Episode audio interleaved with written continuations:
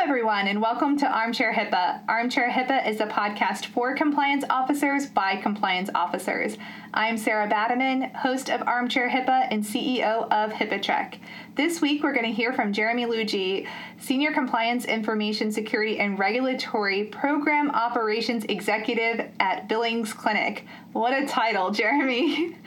Jeremy is going to talk about going a level deeper in your organization's compliance program. So pull up your favorite armchair and listen to today's episode. Welcome, Jeremy.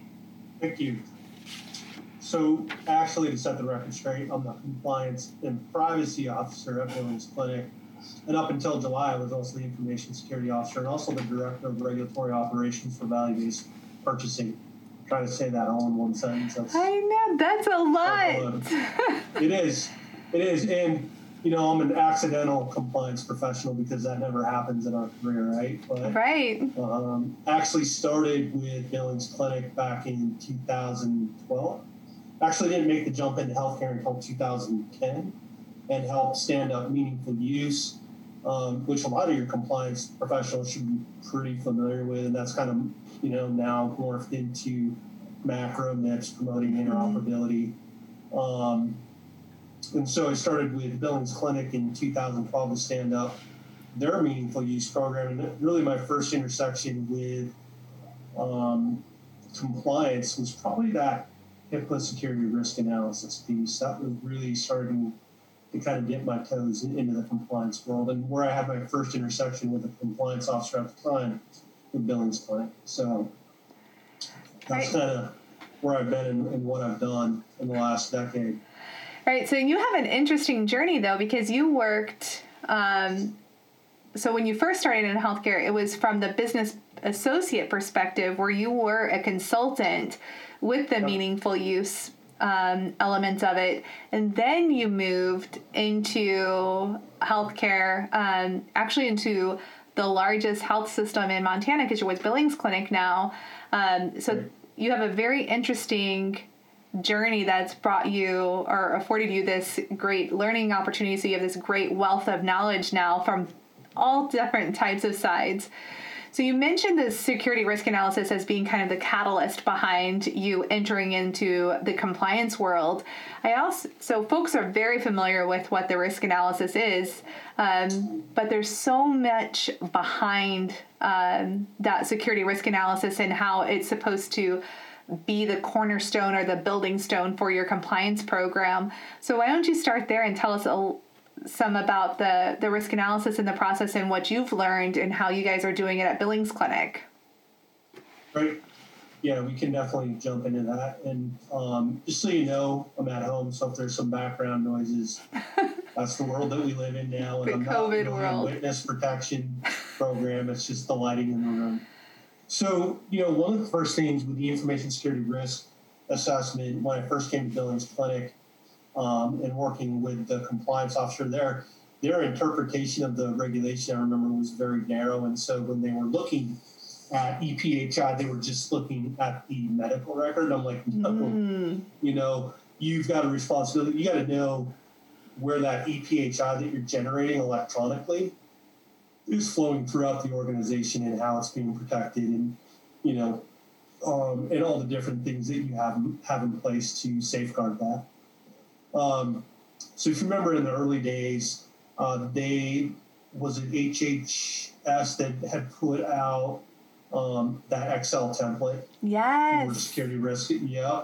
So that's one of the very first things that we that we started to do, right? And, and we had compliance in the room, and you know some IT involvement. And did we go through and answer the questions the best of our ability? We did. Um, and we were able to check that box and attest for meaningful.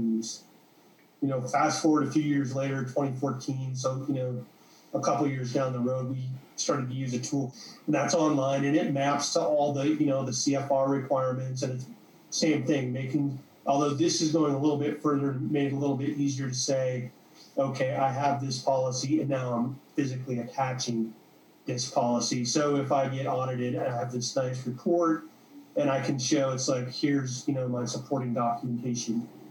In the last iteration, um, we actually um, contracted with a company named Fortified um, Health Security. Mm-hmm. And, and, and, the idea and the reason why, you know, we had a major breach in, in 2018, like 8,000, 8, 9,000 patients. Um, and one of the first things that I figured out, you know, when I officially became a compliance officer in 2017 is our information security officer wasn't doing anything. And we didn't really have information security. Um, and then three, four months later, we had that breach. Um, so working through that and really building the information security program, we realized we needed a skill set that we didn't particularly have. We had an interim CIO at the time. So so when we contracted with Fortify to bring in that additional expertise, and we really looked at the security risk analysis because now there was a real vested interest in this isn't just about doing an assessment and a testing for a potential incentive or, or avoiding penalties. This is we've got some serious work to do because one, we have some real vulnerabilities uh, to our patient information. And two, we're going to be going through, you know, anytime you've got a, a breach of that size, there's going to be an OCR investigation, and we've got some real substantial work to do. So, in this iteration of the assessment, not only are you going through and you've got all the CFR requirements all mapped out, and you're asking all the right questions, and you're providing um, physical documentation to say, I've got all these policies. And you know, we did find some policies gaps. It was a really extensive process. But now you're going, you know, you, you started with just an Excel spreadsheet, then you moved to a more sophisticated software platform with documentation. Now you're going even deeper and you're looking at all of those policies, you're looking at your practices, and you're providing additional documentation or support to say, you know, not only do we have this policy, here's the proof that it's been implemented. Here's uh, the proof that we're actually executing on these procedures, that I actually have something that goes beyond checking a box because you said I have to have it, to you said I have to have it. Not only do I have it, but it's working as intended and protecting us the way that it should be.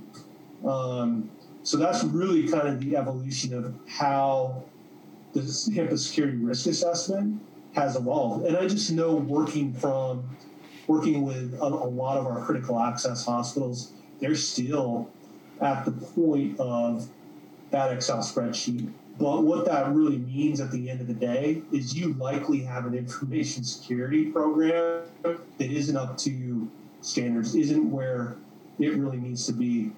And here's the critical thing about that. We know that the government knows when you're very small and you're not going to have all the resources to bring to bear that a very large organization has. But when the rubber hit meets the road and you have a breach at some point, that's not going to buy you any goodwill or favor. Well, right. And I think when we're talking about the security risk analysis, one of the things that it's really important for for us to remember is that HIPAA is not a framework. It is not right. a security framework. It is a set of regulations. So, like when you're doing it kind of in those earlier stages of the evolution of the security risk analysis that you you explained, right? And you're just utilizing kind of HIPAA security questions and evaluating are you doing everything that HIPAA says to do? It's not enough to meet the spirit behind the regulations, right? So we actually we we've worked with Fortify Health, so we kind of know what they like how they they do their security risk analyses and they're kind the the the cream of the crop. They're very good at what they do. Um, but what they do is they don't take HIPAA as a framework. They look at other existing mm-hmm. security frameworks, and that's how the security risk analysis is done. And when we look at what the corrective action plans are from the OCR when there are breaches, is you will see almost so I'll say like 99% of the time they cite the fact that there was not a sufficient security risk analysis. And I think right. it's because if we try to use HIPAA as a framework, it doesn't work.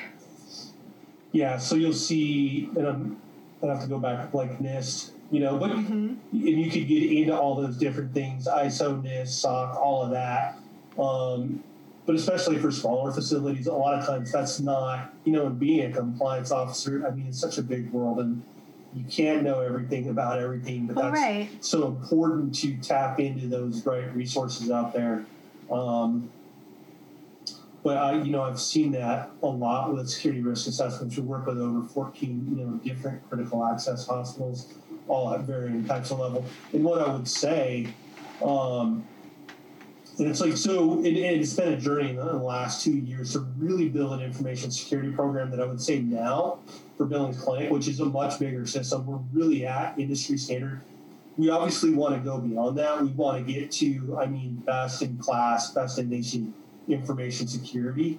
Um, not just because we want to avoid another breach, but we really do want to protect and take care of our patients' information, and that is a hard um, game to stay ahead of. But if I were in a smaller facility and working, I would still bring the same mentality and concept. I might not have all the resources to bring to bear. I'm certainly not going to be using an Excel spreadsheet, you know, and I might be reaching out to somebody like you, industry experts. Um, there are some very reasonable platforms out there. And even though I can't build by myself a comprehensive information security program in a year or two years, if I'm going to that deeper level and I've got it documented, and I don't care if it takes me five years, whatever it takes, you know, depending on your resources and, and different limiting factors. But if I'm earnestly doing the work, and I know this, you know, going through the OCR investigation that we are right now, um, that is the thing that is going to count for something at the end of the day, and the thing that they're going to take into consideration. Um, so, so when we talk about going a level deeper, that is, is kind of the concept that I'm getting after. No, I love that. I think also too when we think about how we can go a level deeper with our compliance programs is that remembering that compliance is not that destination. And if you remove the mindset of trying to achieve HIPAA compliance and start the mindset of I'm on this journey of not compliance, but privacy and security. And I'm going to do everything I can to protect the privacy of my data, protect the security of my data. Then you will achieve compliance, you know, because you're on this journey and you're constantly expanding, review, revise, implement, and then start, then analyze start all that, the then start that process again, review, revise, implement, analyze, start over. And I think that that's one of the biggest shifts that we can make to go that deeper level. And if we can show that we're doing that, I think that that's really what the OCR is looking for. That's what our patients are looking for us to do is to continue that effort I think for a lot of organizations, especially small organizations, because again, you're super fortunate that you work with a health system, and so you have the power behind you of, of that health system. But when we're looking at the smaller entities, they really struggle with that. And if the OCR were to come into their door and they're able to prove that they've taken that type of secular you know process and they're constantly evaluating how they're doing things they can really mitigate some of the liability there. At HIPAATREK we are just like you. We're not just another compliance platform that only your IT team can figure out. We're a team of healthcare compliance professionals that have been in your shoes. We were frustrated with traditional tools and knew that there had to be a better way HIPAATREK was developed by compliance officers for compliance officers. So if you're feeling overwhelmed by your outdated compliance software, contact us for the solution. Call 314 272 2600 or visit us at hipaatrek.com. I think you're absolutely right. And I think, too, it's like if you have a real passion for what we do, and, you know, I, I never really planned on being a compliance professional, but I mean, I have a lot of passion for it it's important work. And it, I think, you know, being a former veteran, the thing is, you know, I had a real fun career in, in the video industry, you know, and got to go to Hollywood and do those kinds of things. But healthcare, like the military, I mean, there really is, um, it's about service and there's a mission there and it's about helping the community. Um, it's not about HIPAA and it's not about the government. It's about doing the right thing by your patients. Um, and so there really is a net positive benefit to that. And so, I mean, if you can get passionate about that, you don't have to have a large organization. You don't have to have all that horsepower behind you. There are simple ways that you can go out, you know, like you said, review, revise, implement, review, revise, implement, that you can do that. You know, one of the things that I've hooked into that, you know, um, is for your huddles, for instance, right? There are resources out there um, to help us get up to speed.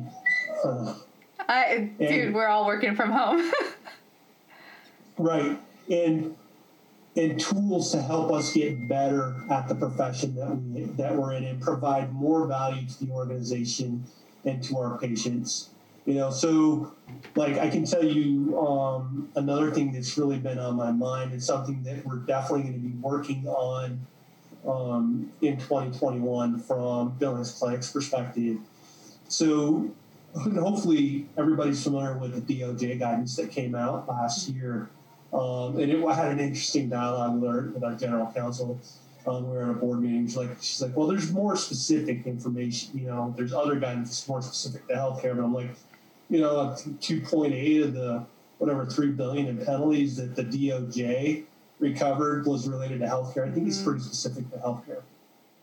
But one of the things they talked about um, was the third party risk management. Right. And and I just know, at least through my experience and talking with a lot, a lot of other folks in the industry, and I know why they're kind of focusing on that. You look at some of the breaches that happen out there, um, you know, related to business associates. This is the same concept. Just because I'm hiring Sarah, as you know, to um, taking some of my work and I need her to do that for me. And it's involving a lot of patient information. That doesn't absolve me of ultimately of my responsibility. I've been entrusted with this information. I have to make sure that it's protected um, and cared for and used in, in the appropriate manner.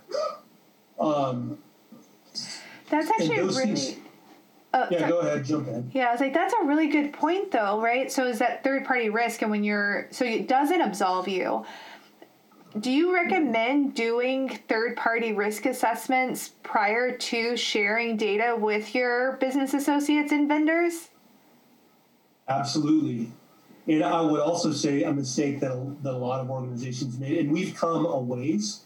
And I can talk to you a little bit about how our systems evolved and how it still needs to grow. Um, a common mistake that I've seen or, or have talked to people and I think about, I think it's just a cybersecurity risk assessment. It's more than that. Third party risk management is much more than that. So don't let it just be an IT function. And it really is something, in my opinion, that compliance at least has to have some kind of oversight or auditing and monitoring plan in place. But for us, before we really got the the cybersecurity piece in place, and we do an access and a control assessment, and we do that for all our third party application vendors. Um, and I think this is going to become more um, any kind of vendor that we that we deal with that um, using any kind of software platform, whatever. This this process is going to kind of be in place. Um, but we had vendors that were going through supply chain that we wouldn't that IT wasn't necessarily touching, or you might have business associates that aren't in supply chain for whatever reason, don't have a software application and are just going through legal. Well, I'm sorry to say, you know, and, and, so maybe it might be a group of attorneys that you're working with or whatever it is, and maybe they're dealing with paper, um, mountains and mountains of paper, uh, patient information. You still have a responsibility to manage that third party vendor. Um, and so, and, and you know, specifically, you know, we've talked about and looked at, and you know, I know you have solutions around that. Absolutely. There, to try to manage it, that process with spreadsheets, I don't think is tenable. You need, and you can find some pretty reasonable platforms out there, but you need a robust, program to look at not only the cybersecurity risk, but it's like, I want to know um, you've read our code of conduct and have agreed to abide by that, or you have something very similar. I want to know that you've done proper training, all of these things. So, in the event of when a breach happens, because I'm not even saying if anymore in this world at some point in time, and it, it involves a third party vendor, I can go and say, look, here's all the documentation that I've got, here's the records that they provided me, here's the assessment that we did. Um, these were the deficiencies that were identified, and here's our corrective action plans that we've been working on. That's what the government expects. That's what your patients expect should expect. You know, it even goes back to what we were talking about when I first started at Billings Clinic with that information security risk assessment. You have a responsibility in your organization to know where your PHI is at and how it's being protected, and to take every reasonable step to protect it. What an so. amazing statement. No, I 100% agree with you. This is all really good information. So, what would you say is like a piece of advice for our listeners if they're looking to take that next step? So, let's just say they're on the uh, Excel spreadsheet version of their of their compliance program, right? What's like one simple step that they can take to go that next level deeper to um, increase their security and privacy programs? You, well, I would say there are a number of things that you can do that I've done throughout the years. And the best thing that you can do is to start to network with your peers. So you mm-hmm. find things like HIPAA you get on LinkedIn. Because a lot of times you're not going to have a big budget to work with, especially in smaller facilities. But I'm just telling you, if you get out there and network, and anybody can contact me at any point in time, you know, and I'm happy to share information. I mean, you have very reasonably um, priced solutions. Start to move the ball forward a little bit. It's and it's really easy for boards. You know, start educating your boards. Start educating your senior executive team. Start talking about cases that are existing out there, OCR enforcement activities. There are real, con- real world consequences. You can look at the OCR wall of shame and, and all the breaches that are happening out there um, to say, you know, if we don't start making some, at least small investments uh, in compliance, there's a greater price to pay potentially down the road.